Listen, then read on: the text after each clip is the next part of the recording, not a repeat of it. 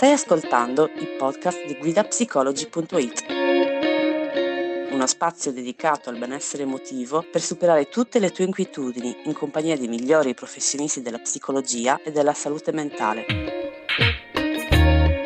Iniziamo con il podcast.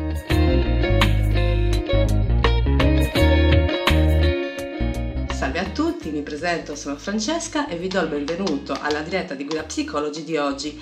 Anche oggi appunto intervisterò una professionista del nostro portale che ci parlerà di positività tossica. Per parlare di questo argomento avremo qui con noi la dottoressa Graziella Pisaroma.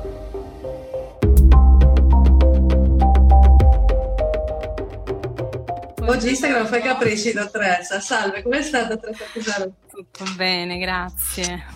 Allora, le do prima di tutto il benvenuto alla diretta di oggi. Come accennavo a coloro che ci stanno già seguendo, oggi parleremo con lei di positività tossica. Quindi le chiederei prima di tutto di introdurre appunto l'argomento spiegandoci cosa si intende con l'espressione positività tossica. Sì, che è un'espressione che via via si utilizza sempre di più, perché effettivamente diventa un problema evidente. La positività tossica è un atteggiamento, è un modo di fare, un modo di pensare orientato al benessere a tutti i costi, alla felicità a tutti i costi e in tutti i momenti della vita. Questo chiaramente non è, magari qualcuno può pensare, ma è il pensiero positivo. No, non è pensiero positivo, perché per come è fatta la vita non implica solo cose positive, emozioni positive. Consideriamo che fisiologicamente, biologicamente, noi nasciamo con 5 emozioni di base, che quindi sono scritte nel nostro DNA, che sono gioia, tristezza, paura, rabbia, disgusto. Quindi se consideriamo il rapporto di 1 a 4. Certo. Per cui è molto probabile che nella nostra vita ci troveremo a provare vari tipi di emozioni. Per cui un atteggiamento di invalidazione, di rifiuto per noi stessi e per gli altri di quelle che sono le emozioni negative va ad essere innaturale, perché va contro quella che è la nostra stessa natura umana. Certo. Perfetto, dottoressa. Quindi mi sembra di... Prego. Mi dica. Dicevo, mi sembra di capire che sia fondamentale essere capaci di accettare sia le emozioni piacevoli come anche quelle spiacevoli, perché in effetti sono anche fondamentali per la sopravvivenza. Hanno una funzione. Se le abbiamo, diciamo, portate evoluzionisticamente fino a noi, c'è un motivo per cui ciascuna di esse assolve una funzione, e se non le lasciamo esprimere resteranno bloccate all'interno di noi stessi, oltre al fatto che poi questo tipo di atteggiamento ci fa avere paura delle emozioni, ci fa sentire sbagliati nel provare delle emozioni, e quindi si aggiungono, oltre magari ad un'emozione spiacevole o difficile di base, si aggiungono altre emozioni negative che faranno durare tutto molto di più. E magari ci distoglieranno anche dalla risoluzione effettiva del problema, se si tratta di un problema. Certo, perché immagino che anche reprimere un'emozione, per quanto sia spiacevole, non sia assolutamente un atteggiamento funzionale, no? No, anche perché non funziona. La repressione può durare poco, ad un certo punto le cose vengono fuori e poi vengono fuori in un modo che ci spaventa ancora di più. Sicuramente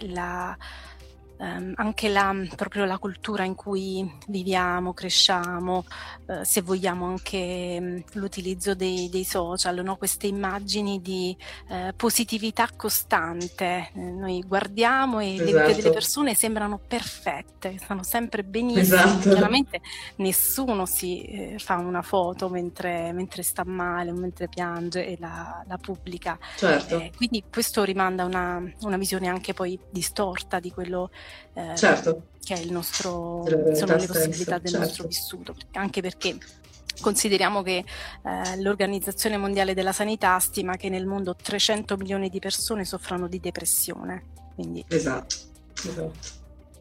Questo ci fa, diciamo, ci dà un'idea, no, del panorama. Dottoressa, lei giustamente ha nominato il pensiero positivo, sì, quando ho iniziato a parlare. Quindi mi piacerebbe chiederle qual è allora la differenza tra il pensiero positivo e la positività tossica, perché penso che a volte si faccia un po' di confusione. Sì. Sì, è vero, perché il pensiero positivo è un atteggiamento positivo, ma senza rinnegare il fatto che lungo la via per raggiungere un obiettivo, per arrivare ad alla fine di un progetto, ci possono essere degli ostacoli, delle difficoltà. Certo. Quindi il pensiero positivo non ci snatura, non ci fa perdere autenticità, non dice sarà sempre tutto perfetto, sempre tutto bellissimo, staremo sempre bene, no, dice contiamo di arrivare a un certo punto, ma mettiamo in conto che durante la strada ci sia qualcosa che possa, certo, che possa frenarci, che possa farci star male, fa parte del gioco. Certo, perfetto, va benissimo. Lei giustamente prima ha nominato anche l'aspetto culturale, quindi mi piacerebbe chiederle anche in che modo la cultura incide sulla positività tossica. Tantissimo. La cultura, ma facciamo riferimento proprio al modo in cui cresciamo, no? Noi siamo, spesso sentiamo dire non piangere, non essere triste, ma perché non dovremmo? Se abbiamo un motivo per farlo, perché non dovremmo? Io dico sempre, ma se noi abbiamo addirittura dei dotti lacrimali, no? Tutto un sistema fatto apposta, perché non dovrebbe essere, certo, usato? La natura non è avvezza agli sprechi, quindi... Certo.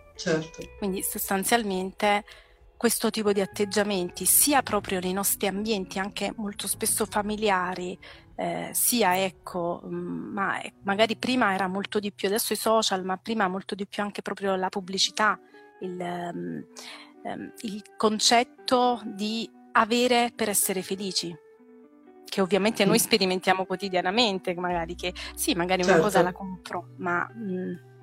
dopo un po' è passato tutto, non è un, certo, no, qualcosa, certo, che può durare nel tempo, o anche proprio l'atteggiamento stesso, il vedere sempre persone estremamente felici, come se quella fosse la normalità.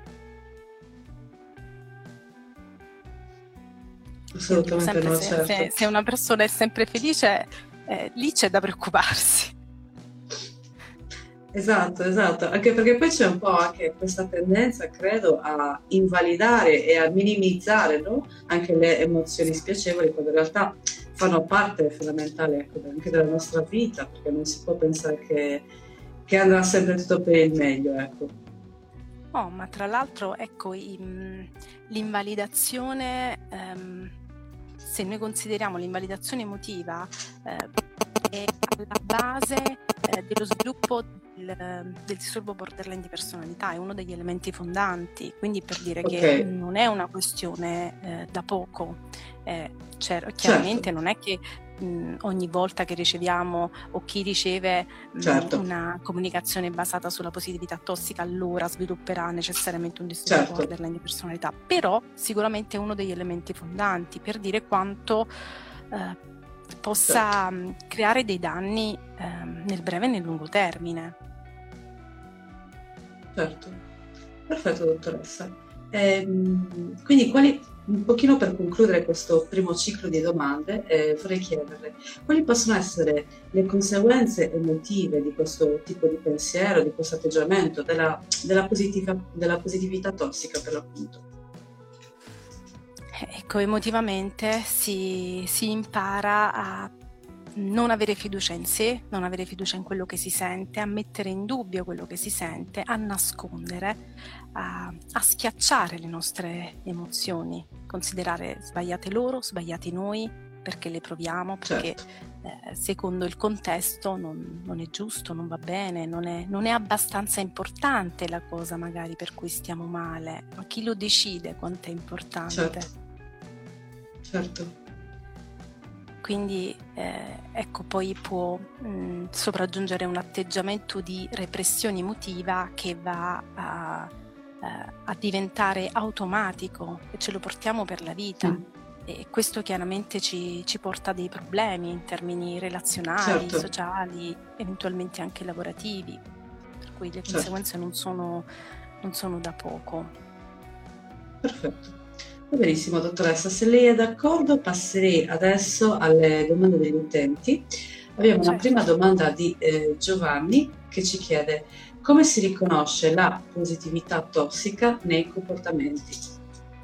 Ecco, questo qui ci ricolleghiamo un po' a quello che dicevamo prima, no? Quelle frasi, ma no, ma dai, non essere arrabbiato, non essere... Quindi mostra una frase del genere. Magari l'intenzione con cui viene espressa è buona, quindi noi non mettiamo in dubbio che la persona che si esprime in un determinato modo possa volere il nostro bene. Quello che però mettiamo in dubbio è che effettivamente una comunicazione di questo tipo faccia il nostro bene, perché mi mostra l'altra persona non riconosce quello che io sto sentendo, non mi fa sentire capito, non sento poi di condividere quello che sento, e se io potessi realmente condividerlo probabilmente riuscirei a gestirlo meglio. Il fatto di non poterlo condividere mi fa sentire solo nella condizione in cui sto. Perfetto. Quindi diciamo tutte queste frasi, ecco, indicano comunque una certa tendenza a non riconoscere le emozioni, forse che è una certa mancanza di intelligenza emotiva, no, dottoressa? Sì, sicuramente. Ecco, però molto spesso le persone che si esprimono così con gli altri in realtà lo fanno anche con se stesse, quindi non è un danneggiare solo l'altro, è che molto spesso si è vittime del proprio stesso atteggiamento mentale basato su un presupposto sbagliato. Perfetto, benissimo. Abbiamo poi la seconda domanda di Marta che ci chiede: come evitare questa sorta di ottimismo forzato? Ecco, effettivamente dovremmo considerare, quando proviamo un'emozione, che proprio in virtù del fatto che ha una funzione, magari in quel momento ci serve. Potremmo anche non capire subito perché ci serve o a cosa, ma tenerla lì ci aiuterà. Cioè, fare spazio all'emozione che stiamo vivendo per validarci almeno da soli. Perfetto. Quindi insomma anche accettare. Sì. Dicevo, stessa cosa se si tratta di qualcun altro, cercare di capire, validare o anche semplicemente stare accanto, perché non per forza dobbiamo cambiare lo stato emotivo di un'altra persona, magari c'è bisogno di restare in quello stato per quel momento. Perfetto, va benissimo, dottoressa. Abbiamo un'ultima domanda che mi è sembrata molto interessante. Abbiamo infatti un utente che ci racconta un po' la sua esperienza e ci spiega: sono cresciuta con una madre che assumeva sempre questo atteggiamento e che non faceva che dirmi non è niente, stai esagerando. Ora mi rendo conto di non riuscire a esprimere le emozioni spiacevoli, tendo fondamentalmente a reprimerle. Come posso rimediare? Ecco, queste effettivamente rientra proprio in quelle conseguenze a lungo termine di cui parlavamo, e in questo caso, essendosi creato sicuramente un automatismo, credo sarebbe il caso magari di intraprendere magari un percorso psicologico, una psicoterapia orientata proprio a lavorare su questo aspetto. Perfetto, benissimo, dottoressa. Stavo controllando un attimo se abbiamo qualche domanda interessante.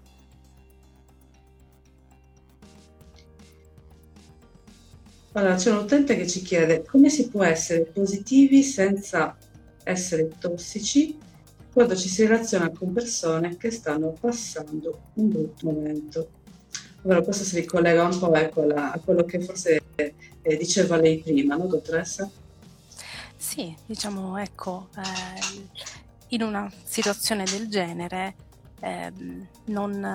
capisco la sofferenza che noi stessi abbiamo magari nel sentirci impotenti di fronte a una situazione, ma stare insieme in una situazione difficile a volte è tantissimo, per cui mantenere un atteggiamento positivo significa capire che l'altro sta soffrendo e che in quel momento non si può fare altro che dire sono qua. Questo è già più che positivo, in senso non tossico. Certo, perfetto. Va benissimo, dottoressa, c'è qualcos'altro che vorrebbe aggiungere prima di concludere? Beh, credo che grosso modo le cose più importanti siano venute fuori. Quindi... Perfetto, va benissimo, dottoressa. Allora io la ringrazio come sempre per la sua disponibilità, è stato un enorme piacere. Le auguro una buona giornata. Buona giornata.